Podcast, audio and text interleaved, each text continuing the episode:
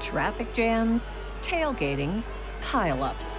Ugh, the joys of driving. How could it get worse? The federal government wants to have a say in what you drive. That's right. The Biden administration's EPA is pushing mandates that would ban two out of every three vehicles on the road today. Don't let Washington become your backseat driver. Protect the freedom of driving your way. Visit EnergyCitizens.org. Paid for by the American Petroleum Institute. Are you concerned about equality and fair treatment for African Americans? Do you believe in a future where our communities are safe from both crime and over policing? President Biden's administration is making major decisions, and we need your voice to be heard. The proposed ban on menthol cigarettes is in its final stages of approval, and black and brown law enforcement executives have said it could have dire unintended consequences for African Americans. The clock is ticking. Call President Biden at 202 456 1414 and ask him to stop this proposed menthol rule. The ban on menthol could lead to an illicit market and increased crime in our communities. Call President Biden and demand that he halt the ban on menthol until there's a review of the investigative findings. Let's make sure that overpolicing and racial profiling come to an end. Call President Biden at 202 456 1414. Tell him to stop targeting African Americans with a menthol ban. Time is running out. This message is paid for by Alliance for Fair and Equitable Policy. The views expressed in the following program are those of the participants and do not necessarily reflect the views of Sauga 960 AM or its management. Seeking truth and justice in a battleground of deception and corruption. This is The Richard Syrett Show. I want all of you to get up out of your chairs. I want you to get up right now and go to the window, open it, and stick your head out and yell, I'm as bad as hell, and I'm not going to take this anymore. We must not allow ourselves to be intimidated. Our task is not only to win the battle, but to win the war. feeling we're not in Kansas anymore. Take a look at this country through her eyes if you really want to see something. You'll see the whole parade of what man's carved out for himself after centuries of fighting. You're out of order! You're out of order! The whole trial is out of order! You have meddled with the primal forces of nature! And you will atone! Hey there. This is your mad prophet of the airwaves, and welcome to Radio Free Canada, news, notes, and opinions from the underground for Wednesday, July 6th, in the year of our Lord 2022. All eyes should be on the Netherlands right now. Now, I don't say this with any joy, but that country needs to rise up and rid themselves of their government. I'm not sure if revolution is the right word. Certainly, a peaceful revolution is needed. Although the Dutch police are not being peaceful, they're firing live ammunition at unarmed farmers who are engaged in a nationwide protest. In fact, the police narrowly missed hitting a 16 year old boy. That boy was then later placed under arrest. So the Dutch government has lost its collective mind. They've gone rogue. The, far- the uh, farmers are fighting for their future and their survival. Their government is trying to force them to drastically reduce emissions to meet carbon emission standards. Zero carbon. This is, of course, a suicide mission. The Dutch government is obviously being controlled by the globalists and the UN and the World Economic Forum. Sky News host Rowan Dean in Australia says the Netherlands appears to be sliding into dictatorship under Prime Minister Mark Rutte, or Rudy. Dean says currently the Dutch government is embarked upon insane efforts to slash greenhouse gases and reduce the amount of nitrogen ammonia in the soil by 30 to 70% by 2030. The Netherlands House of Representatives has released a statement statement which said the honest message is that not all farmers will continue in business. Those who do will have to farm differently. So, my prayers and uh, well wishes go out to the Dutch farmers and all who support them. I hope the Dutch government does the right thing and resigns. They are a pariah. And any government that tries to pull the same insanity on their people should face the same kind of resistance. Enough is enough with this climate change insanity.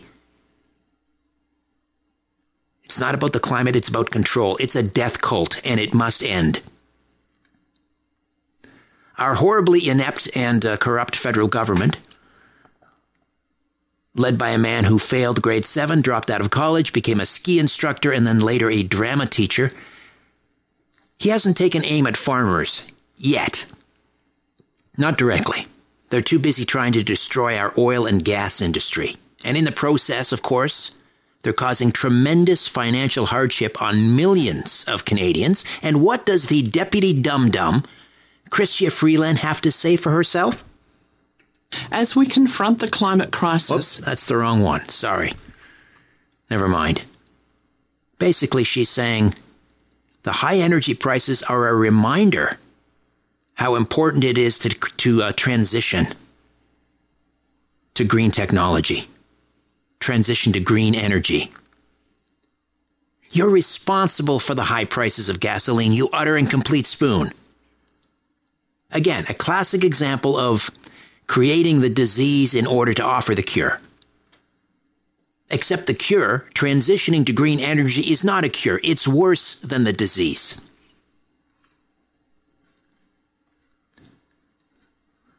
Let me see if I can find that clip very quickly for you. It's important. All right, here we go. From my perspective, this price increase in in fuel costs is a reminder of why climate action is so important and why as a country we have to work even harder and move even faster towards a green economy. It's an insurance policy against higher energy prices. You're responsible for the high energy prices. This is the best that we can do. She's the deputy prime minister. This is the best we can do. Uh, the uh, homicidal psychopath who murdered seven people on July 4th in the Highland Park neighborhood of Chicago, has been identified as a member of Antifa and also a member of the Democratic Socialists of America. This is the largest and fastest growing socialist organization in the United States. So, in other words, we can ex- expect the corrupt lamestream media to memory hole this tragedy as soon as possible. Because if a mass shooting doesn't fit their narrative, it must be quickly forgotten. What do you mean the shooter's not a Trump supporter? What do you mean he's not a white supremacist? Okay, let's drop it from the newscast. Incidentally, the shooter also comes from a broken family, as if that needed to be said. You show me a societal ill that doesn't stem from a broken family. Uh, well, Show me one. I dare you. That's why such problems are so seemingly intractable, so difficult to fix, because it requires the left, who control everything, to admit that the nuclear family is sacrosanct. It requires that society do everything possible to ensure the sanctity of the nuclear family, but the left is too busy to trying to destroy the nuclear family. So that'll never happen and we will continue to witness tragedy after tragedy after tragedy. It's not guns, it's the family. Easy to destroy the institution of the family. It's very difficult to get it back. It takes generations. So, God, have mercy on us all. Yesterday, Kelly Brown was here the accidental and unofficial COVID data analyst, we were talking about the record high death totals in Ontario for the first quarter of 2022, January through March. Part of the record high death totals were over 2,000 non COVID 19 deaths. In other words, unexplained deaths. Not all, they can't be all explained by suicide or opioid overdoses or unscreened cancers and so forth. So, how do we account for these deaths? So far, we can't. And then there's this story coming out of Alberta. They're reporting an unprecedented increase in ill defined and unknown causes of death in 2021. ill defined and unknown causes of death? Now, when I say unprecedented, I mean these ill defined and unknown causes of death are now Alberta's number one killer.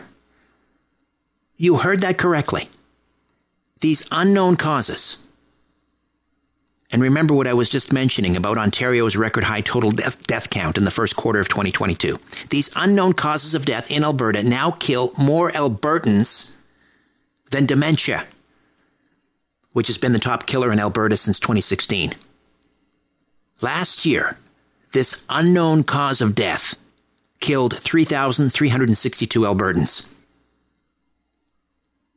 Unknown and ill defined. It's happening so frequently, we've actually had to create a new acronym SADS Sudden Adult Death Syndrome. What could it be, I wonder? What could it be? Here's uh, Mark Steyn of GB News. Do you know the Canadian comedian Nick Nemeroff? Here he is in hospital. I will not get the third shot. I will not. Pfizer me once, no shame. Pfizer me twice, shame on COVID. Pfizer me three times, shame on you. You want me to get a third shot? What's next? A fifth shot? No, thank you. Nick Nemeroff, uh, under the weather in Montreal. Uh, we'd ask him on the show, but he's dead. 32 years old. Cause of death unknown. There you go. Canadian uh, comedian Nick Nemeroff. Another victim of SADS, I guess. Most curious, don't you think?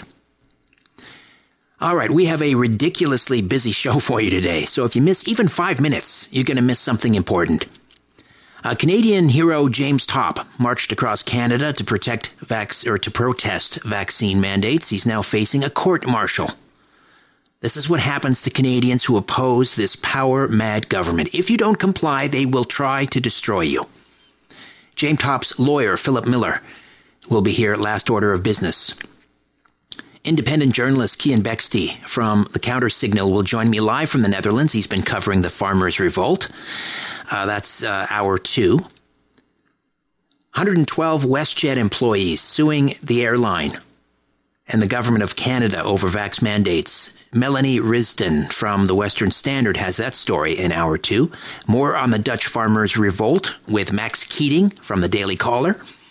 And today we push back against the death cult of climate change. Some great news. The U.S. Supreme Court has essentially defanged the EPA which will likely make it impossible for the U.S. to meet its suicidal zero emissions goal, carbon zero.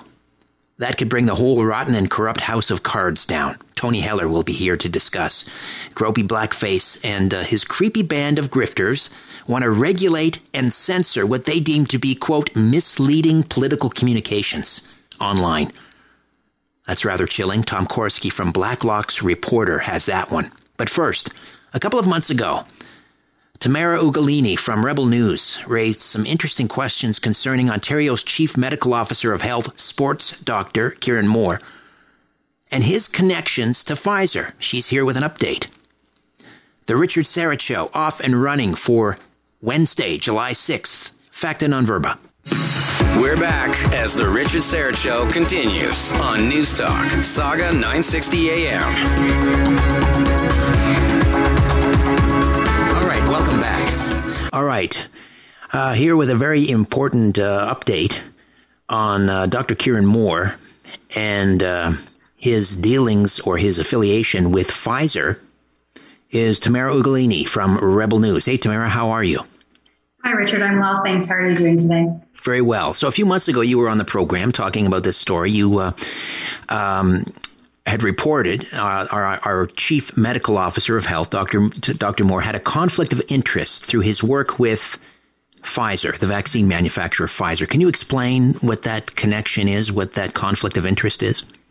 So basically, what I'm trying to determine is whether or not this declared conflict of interest that he himself declares um, rather discreetly, I would say, in a previous conference before he was chief medical officer of health, in that he sits on Pfizer's advisory board for their Lyme disease North American strategy. So the Lyme disease, there's there was talks about a vaccine being developed in his locale where he was previously serving as medical officer of health in the Kingston Lennox uh, Frontenac area. And that, to my knowledge, did not come to fruition. However, the fact that that our chief VaxPass advisor, right? It was on the advice of Kieran Moore that our government implemented vaccine mandates for working and hospitals in various sectors across the province. It was on his advice. And one of the main, obviously, COVID vaccine manufacturers is Pfizer. So, how ethical is it that someone who sits on their own the Pfizer's Pfizer's own advisory board would be giving the advice to the government to mandate these injections for an entire province. Uh, so my work has essentially evolved over the last several months. I believe I first started digging into this was in the fall of 2021, uh, perhaps even as late as December and it's kind of snowballed ever from there on. So, what I'm trying to determine now is I mean, we have the video clip that Dr. Moore has declared his own conflict of interest as an advisory board member. I don't know what that is, what it pertains to, whether there's financial incentives or financial ties, because no one's been forthcoming with any of that information, despite repeated attempts to find that information and clarify. Um, and so, what I'd like to know at this point is whether or not he declared that conflict of interest to the province before he became chief medical officer of health. Right. So uh, again, Dr. Kieran Moore um, was part of this advisory board for Pfizer for their Lyme disease North American strategy. They were trying to develop uh, perhaps a vaccine to combat this scourge of, of Lyme disease. He declared that when he was a panelist at the University of Toronto uh, for some presentation, changing the way we work. So he did acknowledge that he was on the advisory panel for Pfizer, but that was when he was the local medical officer of health in Kingston. Then later he becomes Ontario's chief medical officer of health. So you're trying to determine since that time, has he made that declaration that that, that, that conflict of interest exists? Who would he declare that to? Would it have been Christine Elliott, then Minister of Health? Right. So that's the other part of this kind of twisty turny story and unfolding of events here is that uh, was previous my understanding that he would have declared that to the Office of the Integrity Commission of Ontario, which is an independent review board. But as I've discovered through communication with them directly, that Kieran Moore and, and any medical officer of health would actually declares their conflict of interest to their own deputy minister. So someone within the ministry itself is responsible for overseeing their own conflicts of interest. So that in itself was a, a, a bit of a surprise to me that there's no independent independent review board that oversees these conflicts. And uh, yeah, we know that the changeover happened now. So Christine Elliott was our prior MPP elected official and the Minister of Health, and now that is as of June 24th, if I have my dates correctly. That's now Sylvia Jones. So there's been a bunch of changeovers that have happened over the last two years, and we know that throughout the COVID narrative. But regardless, if there was a declared conflict of interest on file, that should be readily available and accessible accessible to whoever the predecessors would be. So I'm not, unfortunately, I have not been able to determine by reaching out to various elected officials and these unelected bureaucrats to determine whether or not Dr. Moore has a declared conflict of interest on file. I've had to file a second access to information request that I hope to be doing an update on soon to try to try to determine whether or not I mean the contract details and and details of his employment are you know, that would be nice to know, but it's mostly irrelevant here. What I really want to know is whether or not anyone has was aware that he had this this tie to Pfizer as an advisory board member before he began advising the province to mandate vaccinations by this manufacturer. All right. Uh, Eric, great, great work as always. Thank you for uh, bringing this update, and we'll continue to watch this story uh, with great interest, and and um, we'll we'll call on you again as soon as you have more for us. Please do. Thanks for having me. Tamara Ugolini, Rebel News journalist. All right, when we come back, the feds want to regulate and censor misleading, quote unquote, political communications online. Tom Korski, managing editor with Blacklock's Reporter, is next with that one. Stay with us. Let's get back at it on Newstalk Sauga 960 AM. It's the Richard Syrett Show. Pablo Rodriguez and uh, his crack team of experts on this advisory group have decided that um, political communications should be regulated and perhaps even censored. Tom Korski is the managing editor at Blacklock's Reporter. He joins me now. Hey, Tom, how are you? Are you concerned about equality and fair treatment for African Americans? Do you believe in a future where our communities are safe from both crime and over policing?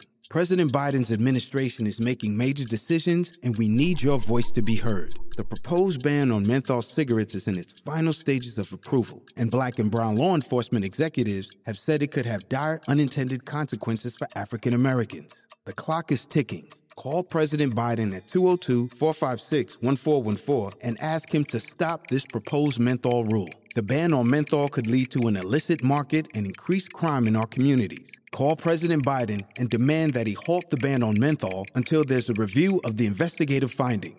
Let's make sure that overpolicing and racial profiling come to an end. Call President Biden at 202 456 1414. Tell him to stop targeting African Americans with a menthol ban. Time is running out. This message is paid for by Alliance for Fair and Equitable Policy. Glittering ornaments, fragrant wreaths, and wide eyed wonder await you and your family this Christmas at Biltmore. Enjoy a guided tour of America's largest home, filled with shimmering Christmas trees and adorned in all its Yuletide glory. Then make the most of your visit and imagine yourself as a holiday guest of the Vanderbilts at one of our overnight properties. Plan your stay at Biltmore.com. I'm well, thank you, Richard. Of all the uh, discussions you and I have had on this program over the last year and several months, this I find perhaps the most chilling, and that's saying a lot because you have brought some amazing uh, stories our way. So, what are they up to this time? Misleading political communications. They're calling. They're calling this. What? What are exactly do they mean by misleading political communications? Whatever they want. It's it's baffling, isn't it? This is a group of 12 mainly academics from some of the finest universities in the country. These are not guys I shoot pool with on the weekend. Academics. And and the Ministry of Heritage put them in the room and they had a series of meetings dating from April until their most recent meeting just last month in June and they were having discussions to come up with a framework for a censorship bill because we know this because the minister said so. He said, I'm going to take their recommendations. We're going to write some legislation. We're going to regulate the internet. And, and their advice is simply, it, it's just blood curdling. As you mentioned, they, they conclude that I'm quoting from the minutes of their meeting, something must be done, and it must be done by the government. Richard, they didn't even grasp the part about free expression. What does free expression even mean? It means free from regulation by the government. That's the point. It does not regulate conversation between you and I. It says the state has no business in regulating your expression for obvious reasons. That went in this year and went out that year for these 12 academics sitting in this conference. So uh, they're look they're talking about online political misleading political communications. That would include Facebook posts. Uh, they even include something in there about Airbnb. What? Why is that included? Anything that is on the internet, Airbnb, advertisements on Amazon. They don't like those either. YouTube, Facebook, you name it. If it's on the internet, it has to be somehow there has to be some some government digital safety commissioner who's going to make it safe for you. It's it's simply inexplicable. Uh, my my my favorite quote. They, they they found a problem with freedom of expression. We, you know, this is fundamental for centuries. They found a problem, though, these 12 experts. I'm quoting. They emphasize freedom of expression doesn't deal with cumulative harms or novel harms. For instance, they explained it's difficult to reconcile the issue of disinformation with the freedom of expression. Well, gee, Richard, that's too bad. So don't read it. Right. That's not the problem. They don't want anybody to read it. Well, here's the other thing I'm, I'm, noting in your story, Tom, and that is that this would also, this regulation and censorship would include basically private online communications through d- direct messages. This has been kicking around, and this even goes to legislation that's currently before committee. And you and I have talked about this in the uh, previously. For instance, when cabinet introduces a bill to regulate YouTube videos as broadcast, there have been internet advocates, and I mean retired federal judges, former chairs of the CRTC, said, "Look, it's not broadcasting; it's communication. You might as well." The Internet Society Canadian chapter said this in a submission. You might as well regulate email because you're regulating communication between individuals. Other people may see it by their own free will and choice. And here you have a committee of university academics, professors working at the behest of cabinet who conclude even private communication should be regulated because the government needs to keep us safe from ourselves. We're just that inadequate. Oh, dear. Let me just uh, crib from your article here, Tom. This quote uh, They asserted by polluting the information environment with false, deceptive, or misleading information, disinformation undermines this is the, the, the, the best part disinformation undermines citizens' rights to form their own informed opinions. Do they, they have no sense of irony here? it is gold. It is. That is absolute gold. In other words, you, are going to form. You're informed. You're going to be informed. don't don't don't worry. The Department of Canadian Heritage is going to tell you the way it's going to be. Uh, we don't want you cluttering up your, your your your mind, your limited brain pan, with with these contrary views and dissent that you see on the internet. You're just upsetting people, Richard. just right. just if everyone would just do what they were told. So, misleading political communications, they will decide what is misleading, obviously, and then they will censor everything, including private online communications through direct message. That's the intent of this bill. This is the most odious, sinister thing I have ever heard coming out of this. Uh, well, I'm going to say it now while I still can. This creepy band of grifters in the federal government.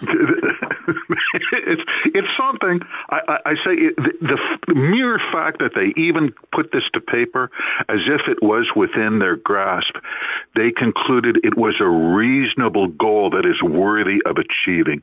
Unbelievable, Richard. All right, Tom, thank you for keeping uh, tabs on Ottawa, minding Ottawa's business. Tom Korski, managing editor, Blacklock's reporter. Thank you, Tom. Thank you, Richard. All right, blacklocks.ca. Please support independent media. Do you think do you think the CBC is going to report on this? Not a chance. All right, we push back against the death cult of climate change. Tony Heller is next. Stay with us. You're listening to the Richard Syrett Show on Newstalk Sauga 960 AM.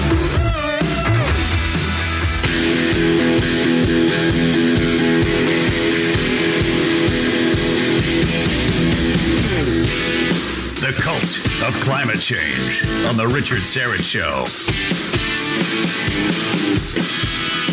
Hey, welcome back. We have to celebrate our victories when they happen. And this is, I would have to say, this is a victory. Another great, great decision coming down from the U.S. Supreme Court.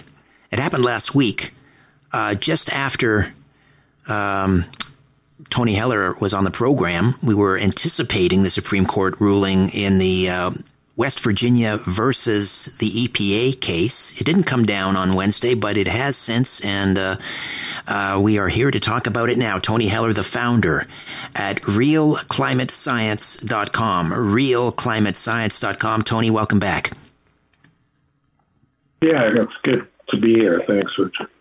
Okay, so again, um, just explain briefly what West Virginia versus EPA was all about?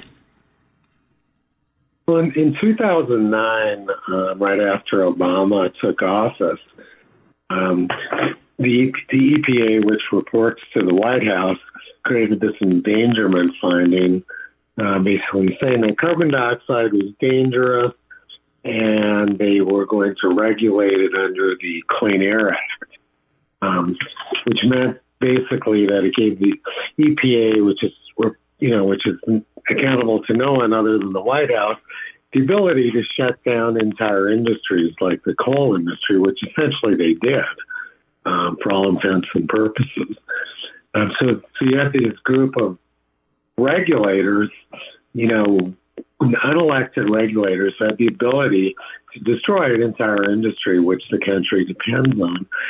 And so, and the Supreme Court ruled that this exceeded the, the, the intentions of the Clean Air Act, and that if any sort of uh, decisions were made by this like this moving forward, they would have to be done by the people's elected representatives in the Congress rather than unaccountable administrators. Uh, so that and that's what the, the, Supreme Court ruled on, which is consistent with the other rulings they've made recently that you know these rights, which are not explicitly granted to the White House in the Constitution, um, fall back to the states and to elected representatives. Okay, so in other words, uh, and this was a six to three decision, and you can imagine which six Supreme Court justices uh, ruled uh, in this case. They they basically have ruled that the the Environmental Protection Agency does not have the uh, the authority to tell power plants, in other words, to reduce their emissions.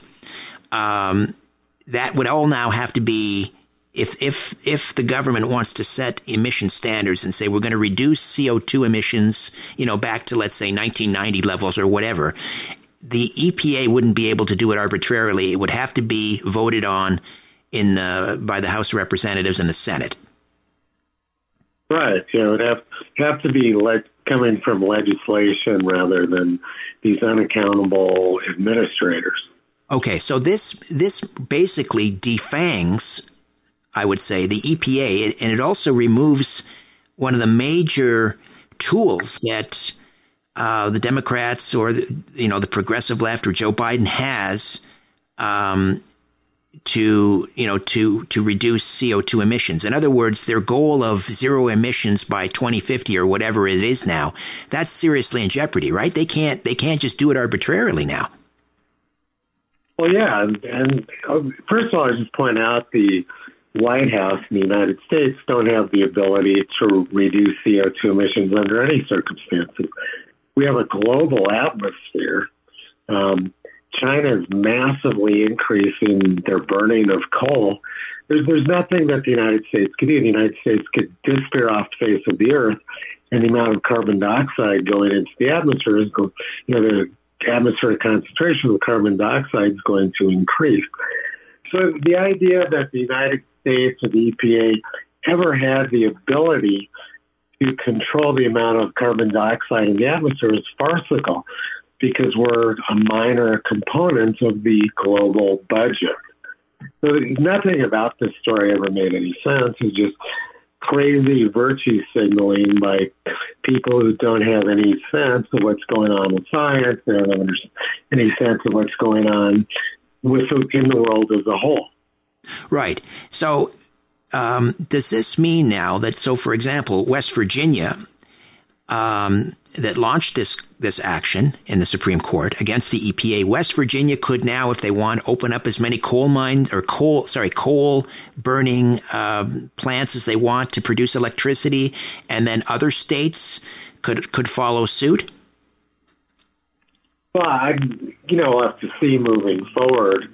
I mean, the Democrats are going to put up any sort of impediments they can. And of course, there's judges involved.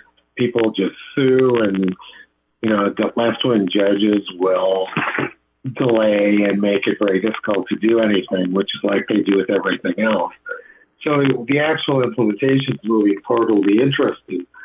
But, but one thing that's interesting is um, where I live in Wyoming, we're the number one coal producing state. And um, California is shutting down their nuclear power plant. They've shut down all their coal fired power plants.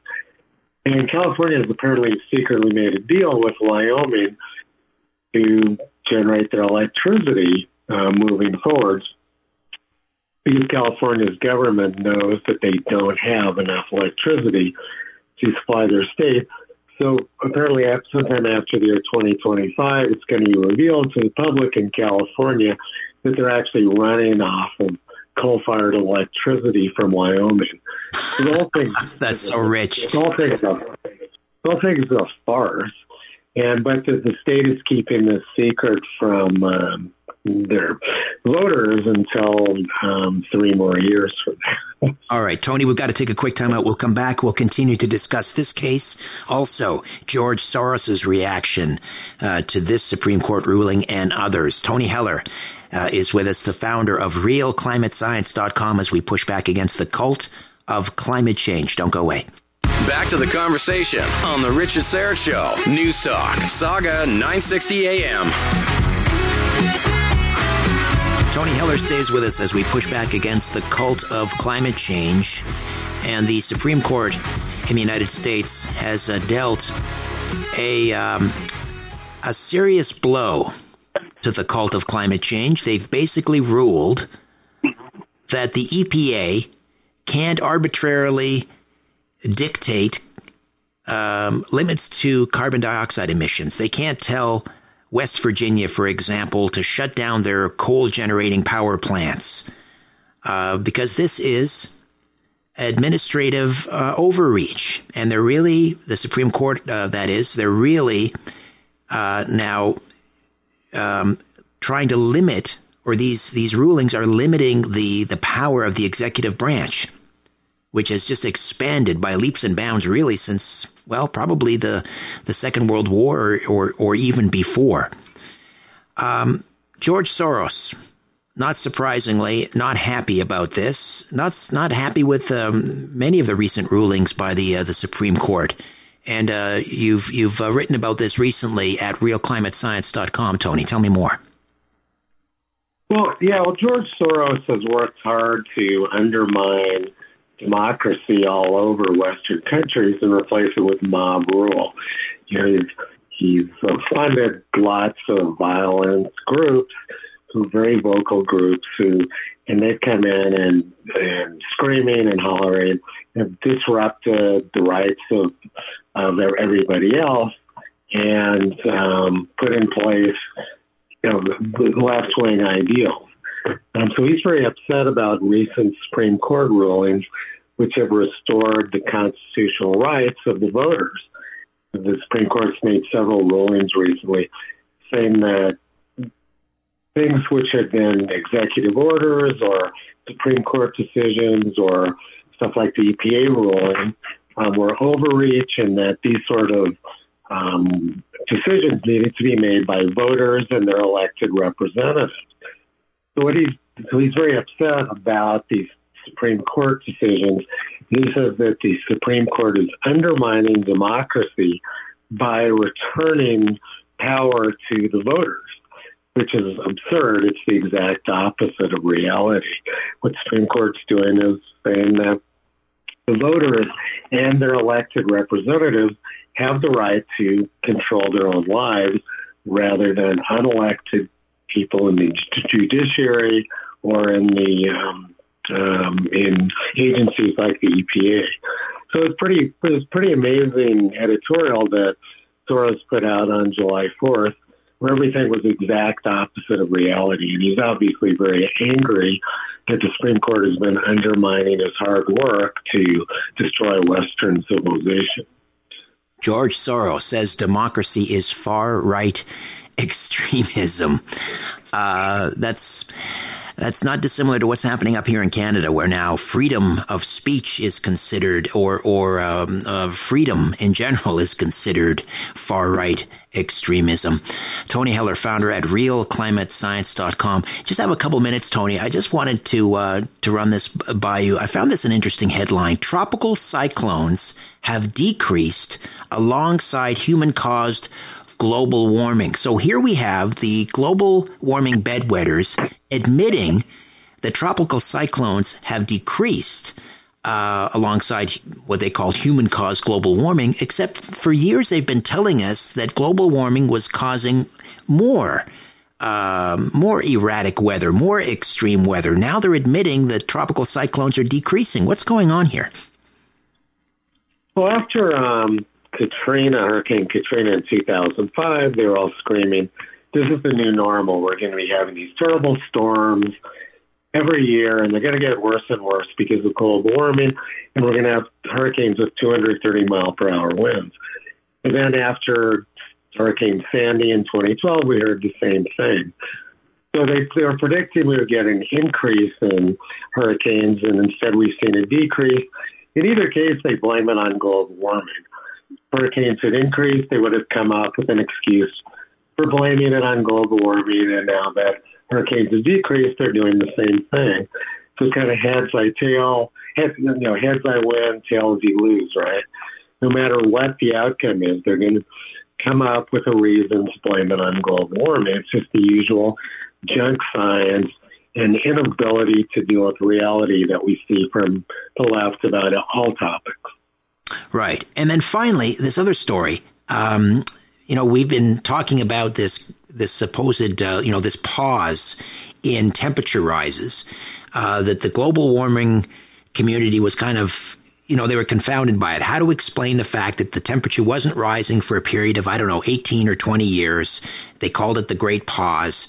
Now they're saying that, uh, according to a fact check, uh, that, that there, this, uh, this, um, this pause never actually happened.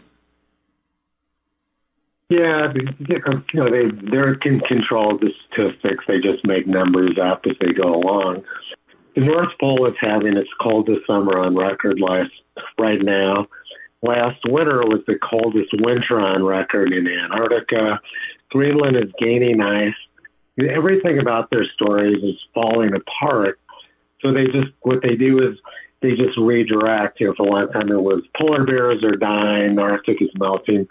That's not happening. So they just switch from one scan to another and drop the previous one, come up with fake statistics, create lots of hysterics, and they never get called out on it except by you know people like me. So they, they'll do it as long as they feel like they can get away with it.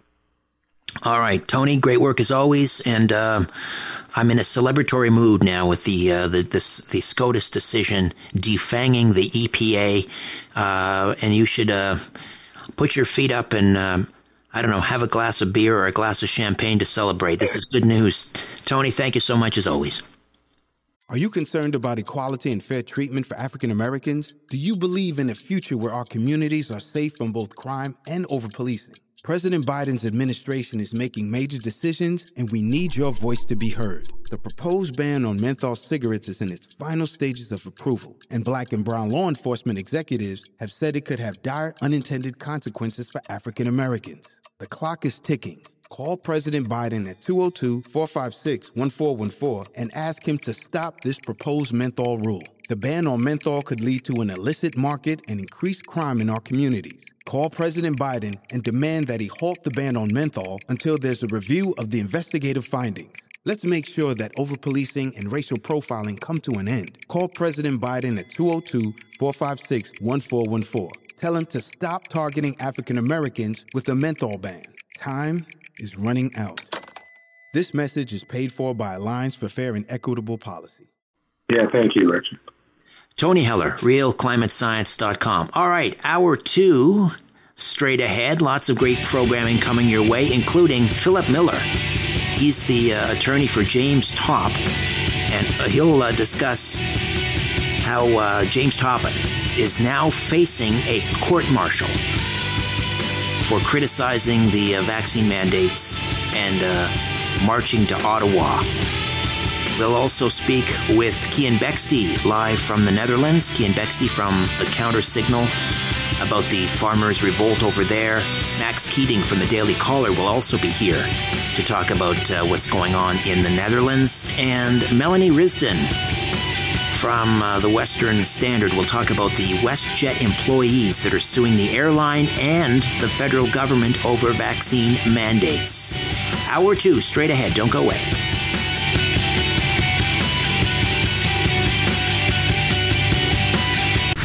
The views expressed in the following program are those of the participants and do not necessarily reflect the views of Sauga 960 AM or its management.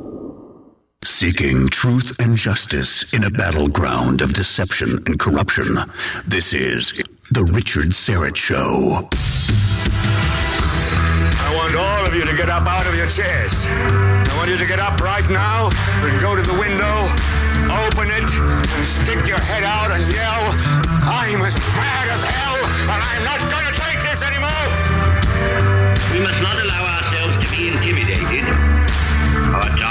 not only to win the battle, but to win the war. I have a feeling we're not in Kansas anymore. Take a look at this country through her eyes if you really want to see something. You'll see the whole parade of what man's carved out for himself after centuries of fighting. You're out of order! You're out of order! The whole trial is out of order! You have meddled with the primal forces of nature! And you will atone.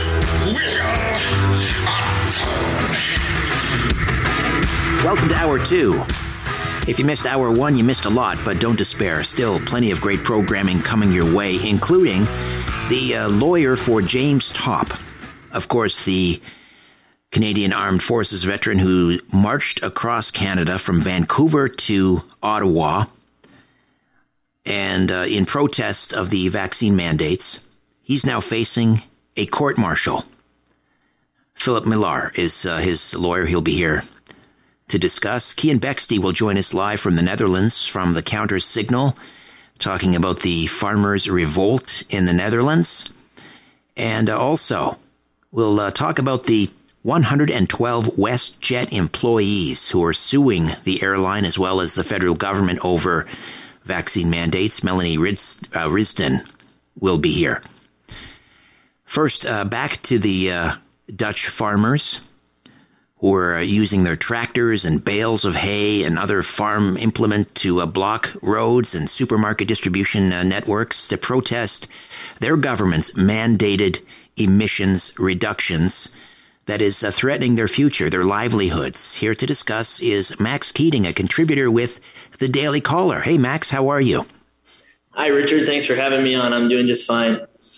Uh, so, can you explain what it is the, the government in the Netherlands is, is attempting to do with these mandates? Sure thing. So essentially, this traces back to uh, a 2019 court ruling that uh, said that uh, the Netherlands would have to drastically reduce emissions targets, and the government last, uh, you know, this winter um, put into play new emissions reductions targets for farmers, uh, notably on nitrogen oxide and ammonia, which are both um, produced in livestock uh, farming. Now, um, the the, the re- reductions uh, targets are relatively draconian, um, which and would lead to like thirty percent of all farmers uh, losing their jobs just by the, the government's own figures. 30% of farmers in the Netherlands would be forced out of business. Yeah, exactly. And, and, and in some areas, it's even more concentrated, right? So next to nature preserves, I think uh, the, the, the standards are even higher. And so you see a lot of a lot of economic pain and privation concentrated in certain areas, and that's where these hotbeds are, where you're seeing the the, the trucker the protests. I almost said trucker protests because it is so reminiscent of the Canadian trucker protests. But right, right, right. Uh, with have they been? In, were they inspired by the uh, the trucker convoy uh, protest to do this, or was this going to happen regardless? So I've just been uh, th- that's on my agenda to to get in touch with some of the people participating. I just got on top of this story last night. I broke a piece.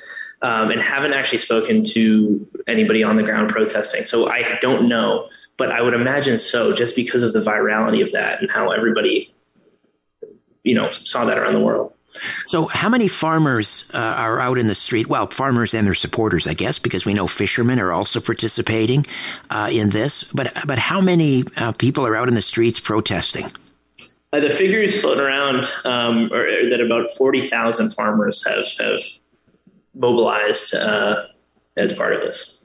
And uh, so they're they're blocking food depots. Uh, has this uh, protest sort of trickled down to the uh, the store shelves, for example, the grocery stores? Are they starting to to run into shortages now?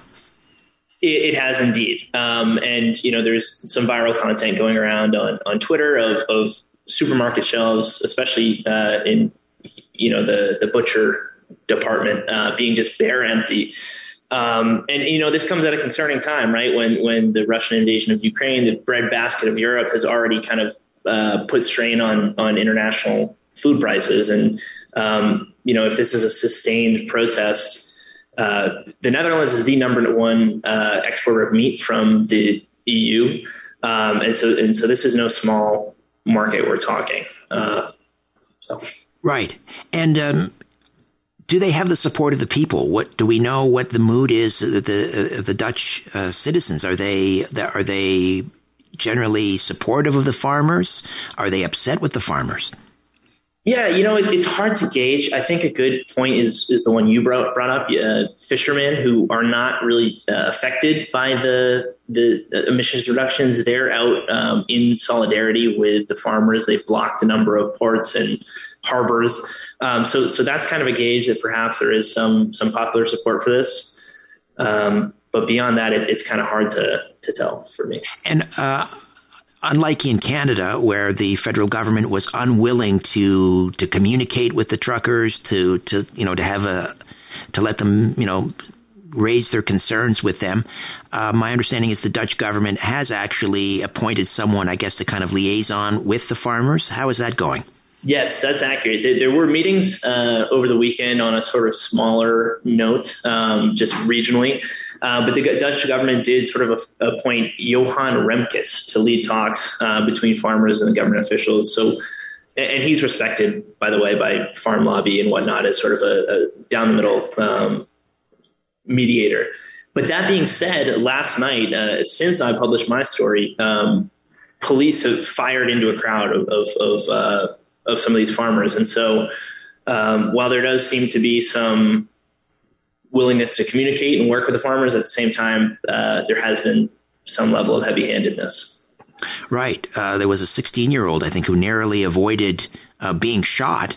Uh, and then that 16 year old was later arrested. Uh, what is your sense, uh, Max? Is is this um, going to continue for the foreseeable future, this protest? Is there any sign that the farmers are, are going to back down? And, and uh, I mean, how much more, uh, I guess, you know, pain, food, uh, disruption to the food supply are, are we going to see in Holland? Yeah, it's, it's a good question. Um, and again, it kind of remains to be seen. I would say that um, this has been going on in, in sort of escalating form for about uh, two weeks now, a little more, a little less. Uh, and it doesn't show any signs of stopping. Rather, it's gathering steam. Um, one could hope that that the the Dutch government would work with them, like we were saying a moment ago. There, there have been some talks, and perhaps if there are concessions, uh, the farmers might stand down and, and meet in some middle ground where less of them lose jobs and restrictions are less uh, severe. All right. Well, all eyes are on the Netherlands right now. This is a developing story with uh, potentially huge implications. Uh, Max Keating, contributor with the Daily Caller, dailycaller.com. Max, thank you so much. Hope we'll talk again. Thank you. Take care. All right. Uh, I was mentioning yesterday about the um, cult of climate change and how they will stoop to the lowest levels to try and push this hoax, man made global warming. I have heard them try and connect global warming with terrorism. In other words, they're blaming terrorism on climate change. Uh, they have tried to blame, uh, well, let me give a perfect example. This is the um, Minister of Foreign Affairs in Australia trying to link are you concerned about equality and fair treatment for African Americans? Do you believe in a future where our communities are safe from both crime and over policing? President Biden's administration is making major decisions, and we need your voice to be heard. The proposed ban on menthol cigarettes is in its final stages of approval, and black and brown law enforcement executives have said it could have dire unintended consequences for African Americans. The clock is ticking. Call President Biden at 202 456 1414 and ask him to stop this proposed menthol rule. The ban on menthol could lead to an illicit market and increased crime in our communities. Call President Biden and demand that he halt the ban on menthol until there's a review of the investigative findings. Let's make sure that overpolicing and racial profiling come to an end. Call President Biden at 202 456 1414. Tell him to stop targeting African Americans with a menthol ban. Time is running out. This message is paid for by Alliance for Fair and Equitable Policy. Climate change and sexual abuse. Have a listen. As we confront the climate crisis, women and girls' human rights must be at the centre of our collective efforts. Climate change and its consequences can exacerbate the risk of sexual and gender based violence. This risk is most acute for women and girls facing multiple and intersecting forms of discrimination and inequality, including Indigenous women and girls. Australia is committed to achieving gender equality and eliminating sexual and gender based violence, including during emergencies. Australia is providing funding to train disaster responders to identify and support women and girls experiencing family and domestic violence during and after natural disasters. We stand with Pacific women and girls in responding to the climate crisis, including by providing negotiator training to support women delegates from Pacific Island countries to represent their countries in international climate change meetings. Women and girls in all their diversity must be able to live their lives free of violence. Realising women's and girls' human rights is an important part of securing the future of our planet and a better future for us all. Climate change leads to intersecting. I can't even. What did she say? Just it's complete gibberish, complete and utter nonsense. It would be laughable under normal circumstances, except obviously sexual abuse, abuse of women is a real problem. It's a scourge in society. But trying to connect that, to link that with the hoax of man made climate change, is just stooping to a whole new level. All right. Uh, when we come back, 112 WestJet employees are suing the airline plus the federal government. Good for them. Melanie Risdon is next from the Western Standard. Stay with us. Welcome back to the Richard Syrett Show on News Talk, Sauga 960 AM. All right, about 100 WestJet employees are suing the airline and the federal government over the mandatory vaccine policies that were forced on their industry and others. Melanie Risdon is an Alberta reporter for the Western Standard and Alberta Report. She's based in Calgary and she joins us now. Melanie, welcome. How are you? Uh, very well, thank you. Uh, very busy here for sure. How Oh, are you? well, very well. Yeah, lots going on. It's Yeah. like drinking from a fire hose, as they say. uh, so these um, 100 WestJet staffers, are they currently on unpaid leave uh, or are they, well, what's happening with them? Well, it looks like it's a mixture of them. Uh, some of them are uh, on unpaid leave. Some of them have actually been uh, terminated and are no longer with the company. And my understanding is that there are some that are still employed, employed, and uh, and possibly have returned to work. Um, but uh, yeah, it uh, it sounds like there's a mixture of them, and it is now up to 112 uh, WestJet employees. And are they are they suing for damages from WestJet? What what are they seeking? Uh, yes, there will be uh, damages sought by the sounds of things, uh, and and I think uh, really this is uh, in an effort to make sure that these mandates and the you know the forced vaccination policies won't ever happen again. So um, you know it's it's it's a it's a challenge to their chartered rights, uh, and so yes, I, I imagine that it's sort of that that two two sided coin there. Now it's interesting because uh, the CEO of WestJet, if I'm not mistaken, was one of the few uh, Canadian airline execs who actually spoke out and said, you know, we got to get rid of these mandates at the airports because it's just creating chaos. And yet Mhm. his own company is facing um, a, a lawsuit from from uh, the employees there that were subjected to this same vaccine mandate. Uh, does Yeah. he, is he irony deficient? I don't know what's going on there. Yeah, it's it's an interesting uh, concept, right? Uh, and and one that I actually covered a few days ago or about a week ago when um, when that uh, particular CEO made some some posts on Twitter about the fact that it is now time to uh, do away with these mandates and how much it is affecting the travel industry. Uh, and you know, speaking with Leighton Grey, which is the lawyer that is uh, is acting on behalf of these 112 WestJet employees. Speaking to him, he says that, um, you know, they recognize, these employees recognize this mandate was not put in place by WestJet per se, right? This was a, a federally, um, federally launched uh, mandate.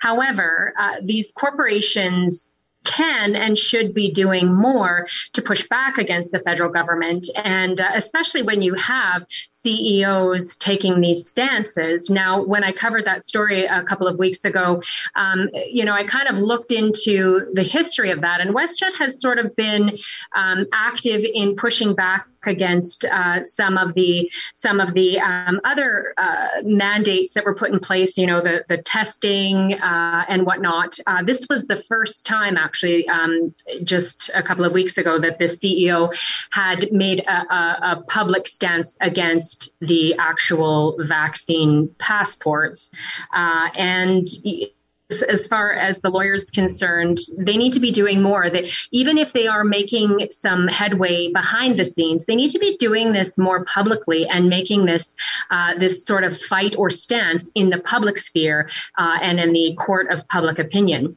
Absolutely, absolutely. Uh, you mentioned uh, Leighton Grey the civil liberties lawyer who's representing these workers, and uh, he's also representing other clients in a, that are sort of having a similar situation with their employer over the vaccine mm-hmm. mandates, CN Rail and CP.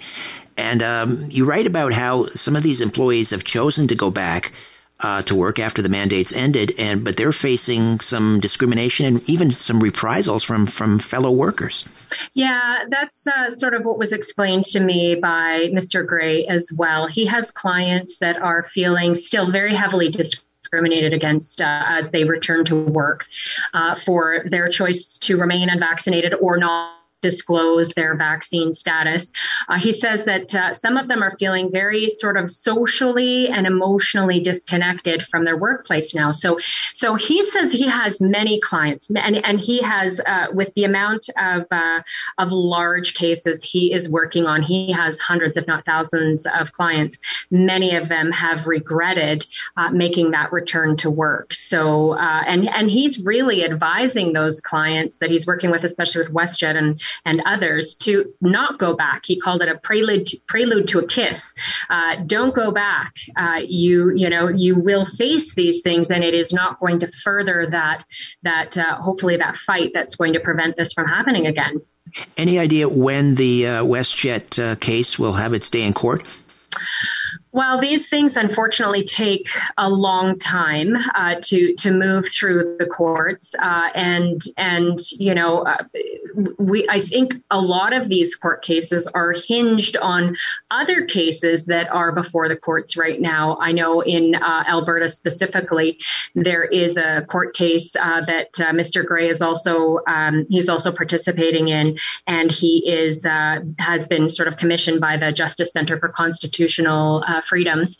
And uh, that is against the Alberta government for uh, the um, chief medical officer of health orders uh, and the restrictions that came down in the province. So, um, you know, I think once those kinds of cases start to see see their day and and have these rulings or judgments, I think it's going to, and from what I'm hearing from many lawyers, it's going to sort of be this dominant domino effect uh, that is going to sort of ripple through all of these other cases, uh, and uh, it, it, will be widespread. All right. Well, we'll watch with interest, and I wish uh, uh, Leighton Grey and his clients great success. Melanie Risdon with the Western Standard. Thank you so much, Melanie. Great to meet you. My pleasure. All right, when we come back, we'll go live to the Netherlands. Keean Bexte from the Counter Signal will give us a, a view on the ground of the farmers' revolt in the Netherlands. Stay with us. The bull session continues on the Richard Syrett Show. News Talk, Sauga 960 AM. All right, welcome back. All eyes are on Netherlands, where a massive farmers' revolt continues. in uh, protest of the uh, Dutch government's new emissions uh, mandate. They're basically trying to force about 30%, 30% of the Netherlands farmers out of business in their suicide plan for, uh, well, their rush to part of the uh, UN sustainable agenda and um, reducing uh, CO2 emissions and, and uh, ammonia emissions and so forth. And Keean Bexte is on the ground in the Netherlands. He joins us, uh, the uh, founder of the Counter Signal. TheCounterSignal.com is the website. Keean, welcome back. How are you? Are you concerned about equality and fair treatment for African Americans? Do you believe in a future where our communities are safe from both crime and over policing? President Biden's administration is making major decisions, and we need your voice to be heard. The proposed ban on menthol cigarettes is in its final stages of approval, and black and brown law enforcement executives have said it could have dire unintended consequences for African Americans. The clock is ticking. Call President Biden at 202 456 1414 and ask him to stop this proposed menthol rule. The ban on menthol could lead to an illicit market and increased crime in our communities. Call President Biden and demand that he halt the ban on menthol until there's a review of the investigative findings. Let's make sure that overpolicing and racial profiling come to an end. Call President Biden at 202 456 1414. Tell him to stop targeting African Americans with a menthol ban. Time is running out. This message is paid for by Alliance for Fair and Equitable Policy. Good. How are you? Can you hear me all right? I can, yes. Whereabouts in the Netherlands are you at this moment? I'm currently at a McDonald's in Friesland, which is in the northern side of uh, the country. All right. And uh, kind of paint us a picture. What do you see as you look out the window at the McDonald's? What's happening there? I am seeing a lot of fires, actually. The protesters here have started burning bales. Um, in protest of the government's recent actions. Uh, in particular, tonight they were angry about a young protester, a 16 year old, who was placed under arrest after shots were fired at him last night as he tried to leave the protest. Um, the the government here has done nothing but inflame the tensions, and the protesters are responding quite angrily. So, are these like uh, paramilitary uh, style police? Or are they regular uniform police? Who are these people that are firing live ammunition at farmers? Yeah, they are uh, par- uh, they are uh, the federal police force here, um, sort of like our RCMP. So military is a very subjective term, right? Like what what defines that? They certainly have assault rifles. Uh, in this case, it was actually um, a handgun that was uh, delivering the bullets to this young man's tractor. But uh, they, the police are angry, protesters are angry, and uh, the government isn't doing anything to help. Any any serious injuries thus far? Uh, that individual, uh, the reports that we got from uh, protesters who were on the scene, the bullets missed that 16 year old boy by two centimeters. Um, outside of that specific instance, um, I couldn't tell you about any injuries. There certainly has been a lot of arrests, a lot of fighting, um, a lot of um, unnecessary violence between police officers and protesters. Uh, so it's it's definitely interesting to watch. And what are the numbers like? We're hearing, uh, you know, upwards of forty thousand farmers and their supporters uh, taking taking part in this protest. What kind of numbers are you hearing? Uh, well, uh, I'm hearing similar to that. I'm I'm seeing uh, huge amounts, and not just uh, at any one protest. So it's really hard to gauge these numbers. Um, I've driven up and down the country from uh, South Holland to Friesland, uh, which you know it's, uh, the, it takes about three hours to traverse the whole country. Car. And there's small protests of about 200 to 300 people every you know 20 kilometers, uh, and that's just where I've been so far. It's it's massive numbers. Uh, it's proportional to what Canada saw during the Freedom Convoy. Uh, it's it's a lot of people. A lot of people are upset, but it's because uh, this is going to affect a lot of people. These nitrogen reductions, uh, they call it uh, pollution reductions, but really that's just a way to enchant uh, urban liberals. What it means is they're going to be reducing the agricultural output of this country, meaning tens of thousands of farmers are going to be put out of work between now and 2030. Um, so, you know, it's going to have such a dramatic effect on such a big industry in this country. It's akin to shutting down the oil sands in Canada or akin to shutting down, uh, banning farming in Canada as well. Right. Outraged a lot of and what kind of support? I mean, uh, are the are the average uh, Dutch citizens are they in support of this? People that you've talked to are they annoyed by it? Where do they fall? Rural divide, of course, but uh, you know, just judging by you know, as you drive down the road, you see these red handkerchiefs tied to the backs of trucks and cars, and that's sort of a signal. It's a it's a symbol of the protest here in Canada. Uh, uh, sorry, here in the Netherlands, that they're supportive of the farmers.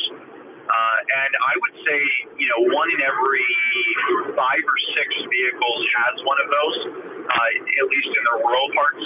So it's, it's you know it's hard to say what the city of Amsterdam thinks or the Hague, uh, but definitely in rural Netherlands, there's overwhelming support for the farmers. People like to eat after all. Go figure.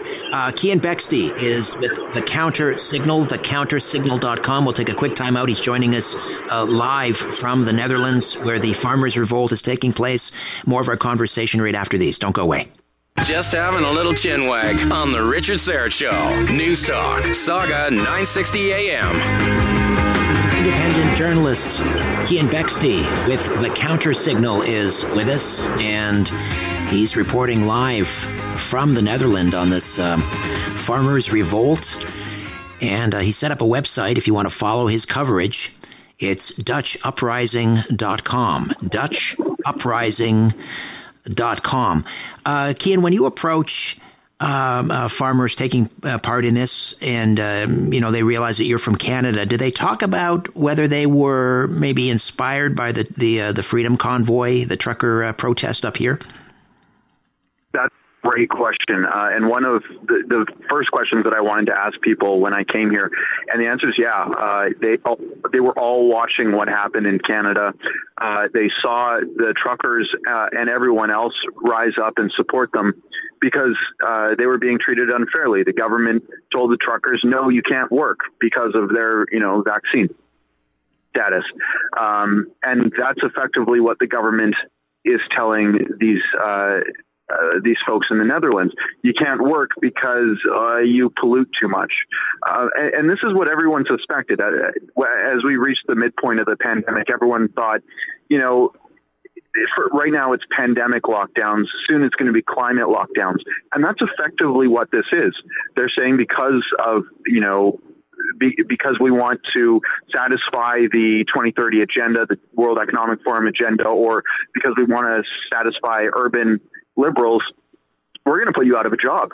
Uh, and that's exactly what's going to happen here. Uh, tens of thousands of farmers are going to be out of a job by 2030 if this government uh, is unchallenged by that time.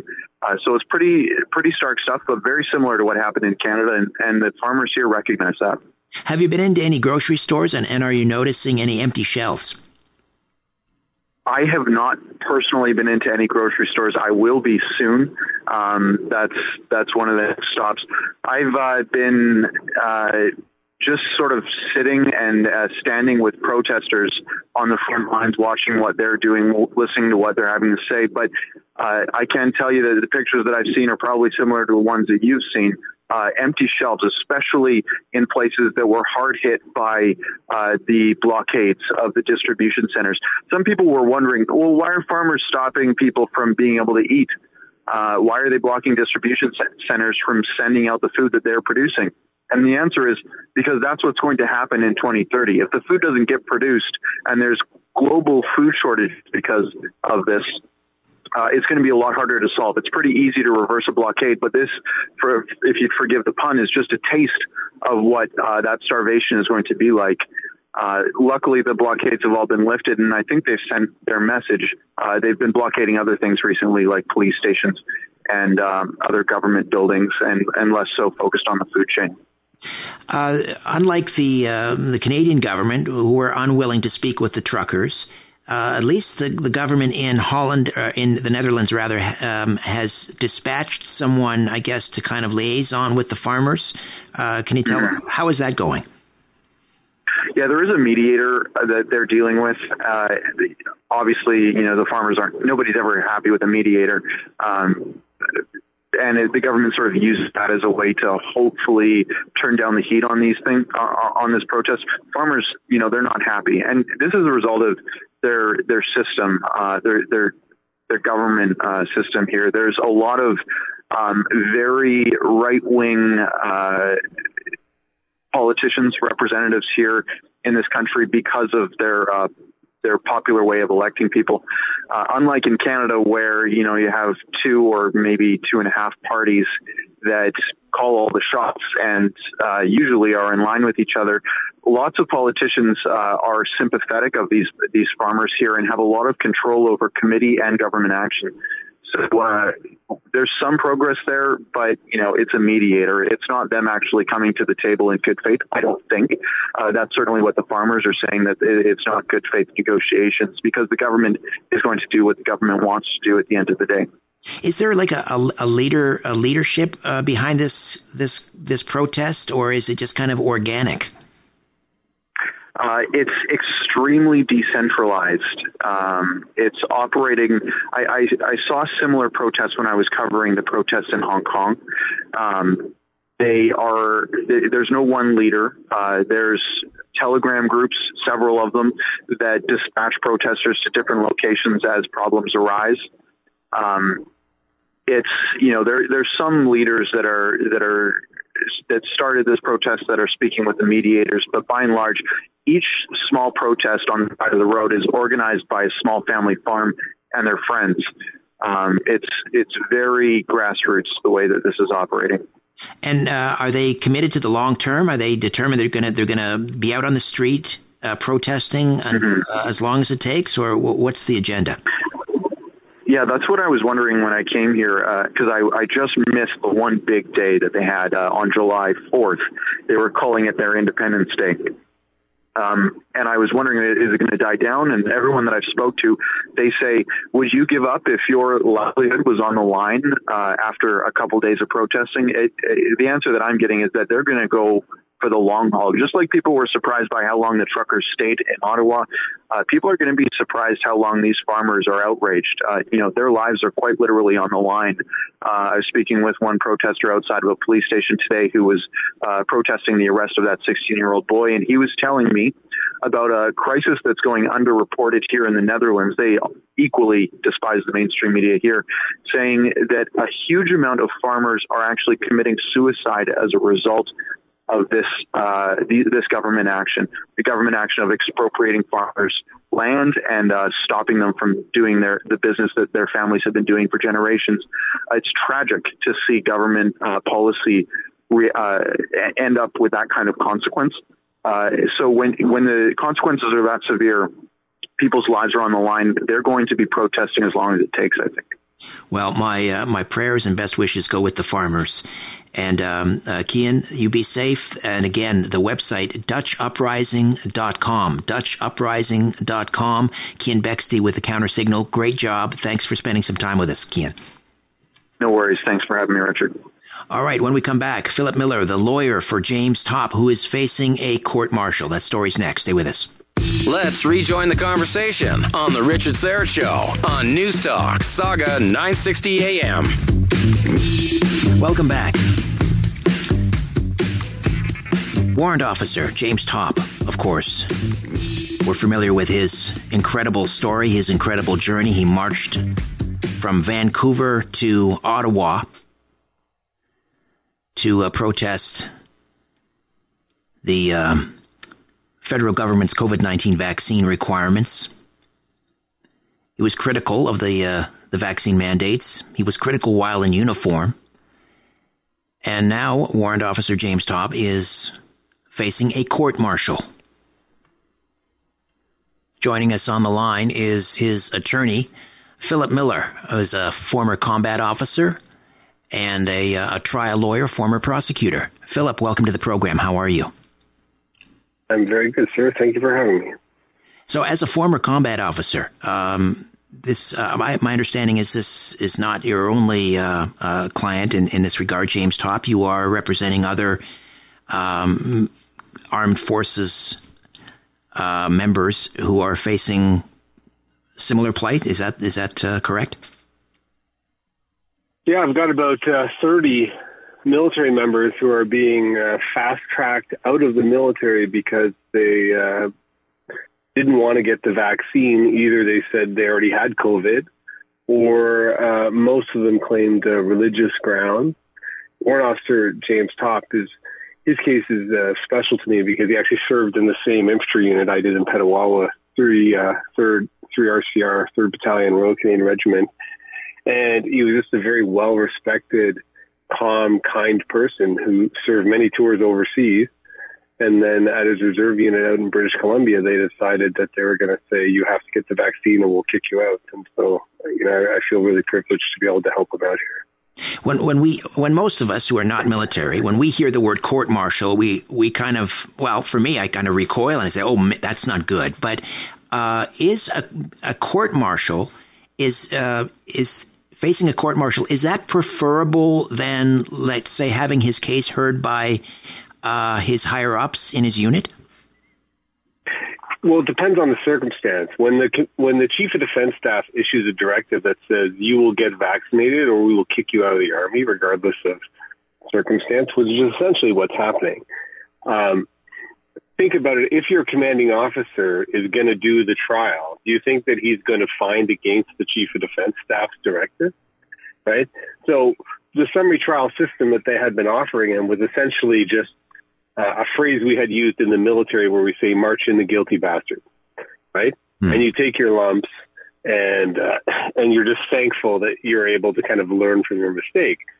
The case of warren Topp is, you know, he he's questioning a policy in which it seems very politically motivated, uh, where we're using military members as public policy pawns. The the director from the chief of defense staff said we want the military to set the example, so we're going to insist they all take it, or we'll punish them if they don't.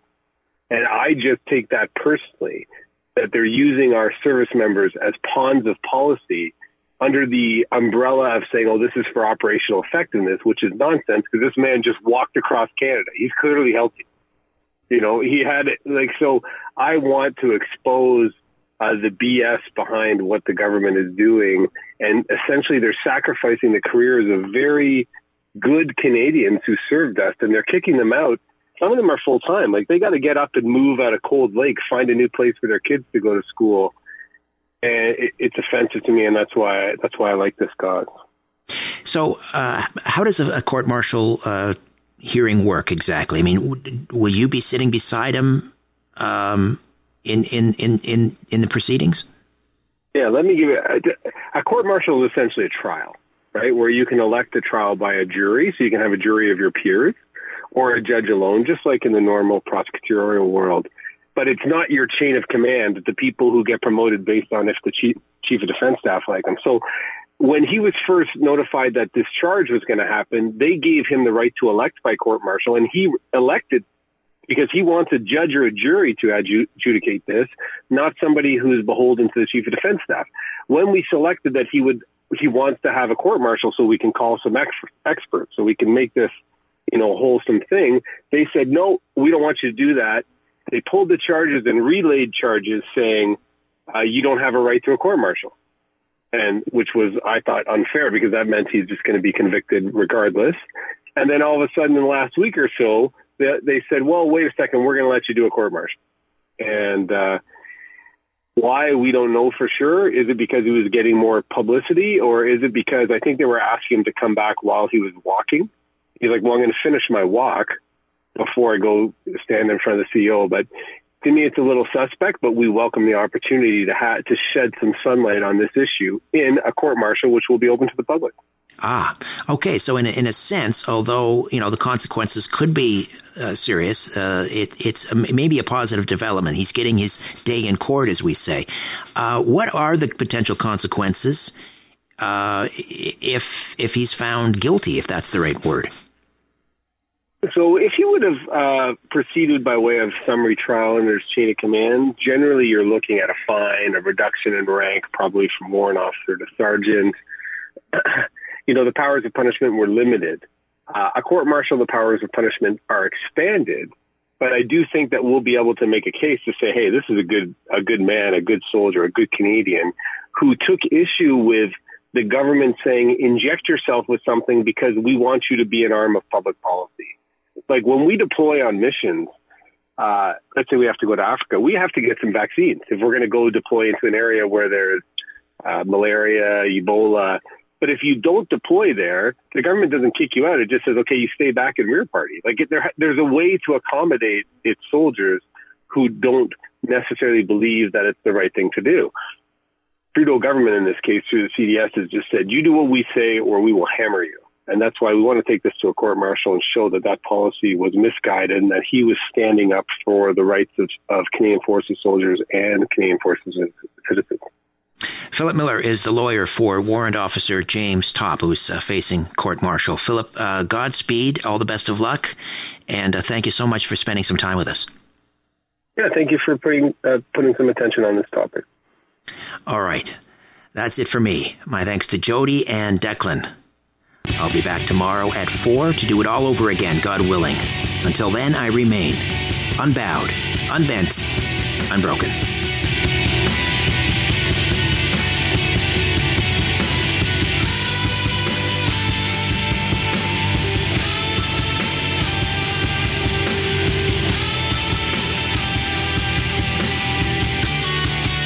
That's it. That's all. For more Richard Syrett Show, podcasts, blogs, and other stuff, go to sauga960am.ca. Stop talking past each other and start talking with each other. We'll see you tomorrow afternoon at 4 on The Richard Syrett Show on News Talk, Sauga 960 AM.